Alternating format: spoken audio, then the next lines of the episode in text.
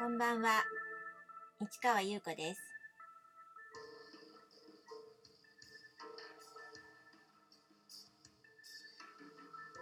6月5日土曜日詩人はささやく144回目をお送りいたします今日はちょっと自分の展示のこととか考えてまして。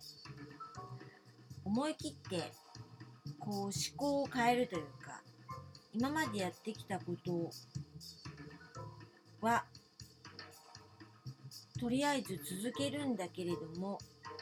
それをちょっと角度を変えてみるとかということを考えながら今やりたいことは何かなとかそういうことをちょっとえました。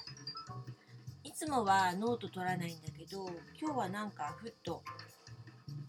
ノート取ってね書いたりしました。このノートがですねある程度決まるとそれ専用のノートにするんですけど割と私思いつきで書いたりするんでペラ紙みたいなのに書いたりもするんですけどその場にあるものに書いちゃったりするんですよね。でも今日はちょっと一応ちゃんと分かるようにノートに書きました。まだそれはねあの本当にいろんなのが書いてあるんでそれ専用っていうわけじゃないんですけど。まあそれで途中でやめてねあまり考えすぎるとねまた固定されちゃうのでね自分の考えを泳がせながらね書いていくっていう感じですかね。ということでねまあ常にね何かしら考えてるんですけれどもうん昨日もずっと話してましたけど2011年にハウス・オブ・ディグループ展を復活させようとしてメンバーを集めてました。でここがあのギャラリーが最初にあったってことであの始めようかなって思ったのでそのギャラリーの特性を生かすっていうのがまず頭の中にあったんですよ。いつもねその場所を見た時にここでしかできないことをやろうって思うんですね。うん、それは最初からでなぜそう思ったのかっていうのは特にないんですけれどもその場所でしかできないことをやるのがやはり最善でしょ、うん、自分の作品これですこれがあるのでこのままそれをそれを出しますっていうのじゃ面白くなくてここの場所にあった作品ここで花開くというかここが最も美しく映えるであろうという作品を出すのがいいかなと思っていたのでそこの階段の途中っていうギャラリーではあの真ん中にこうテーブル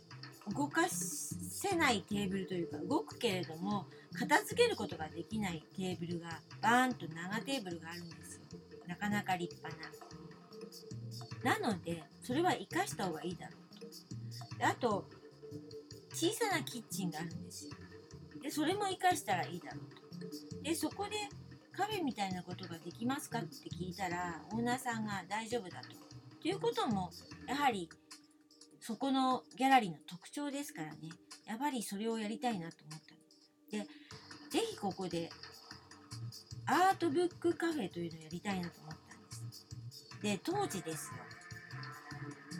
そういうのってあったかもしれないけど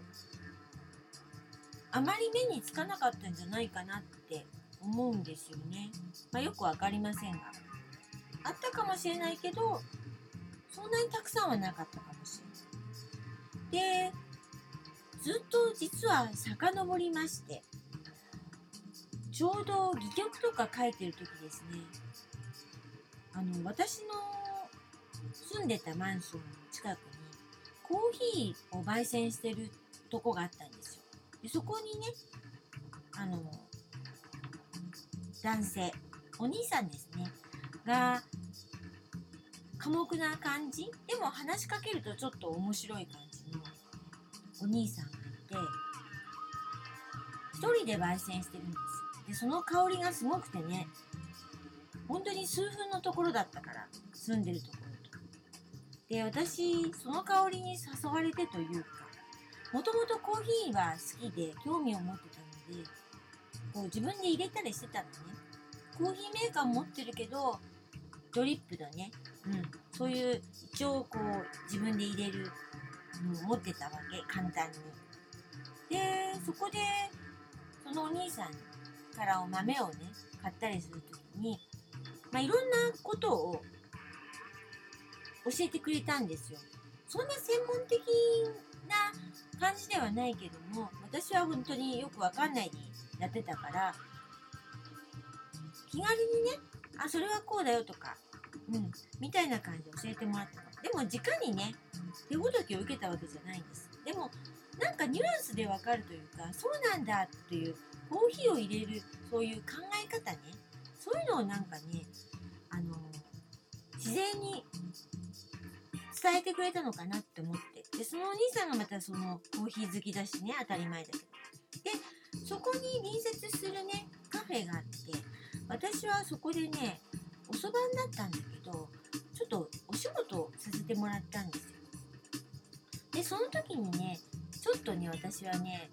あの音楽とかアートとかそういうものをね紹介するっていう形でいくつか企画をねやったの。あとね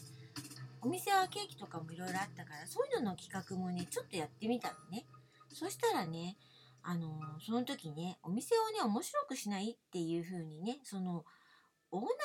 さんではないんだけれどもそれをちょっとまああのいろいろやってる方からね話をがあってね。で私ちょっとねお店のことを考えるきっかけがそこであったんです。っていうところでちょっと話長くなりそうなのでこの続きはまた明日ね。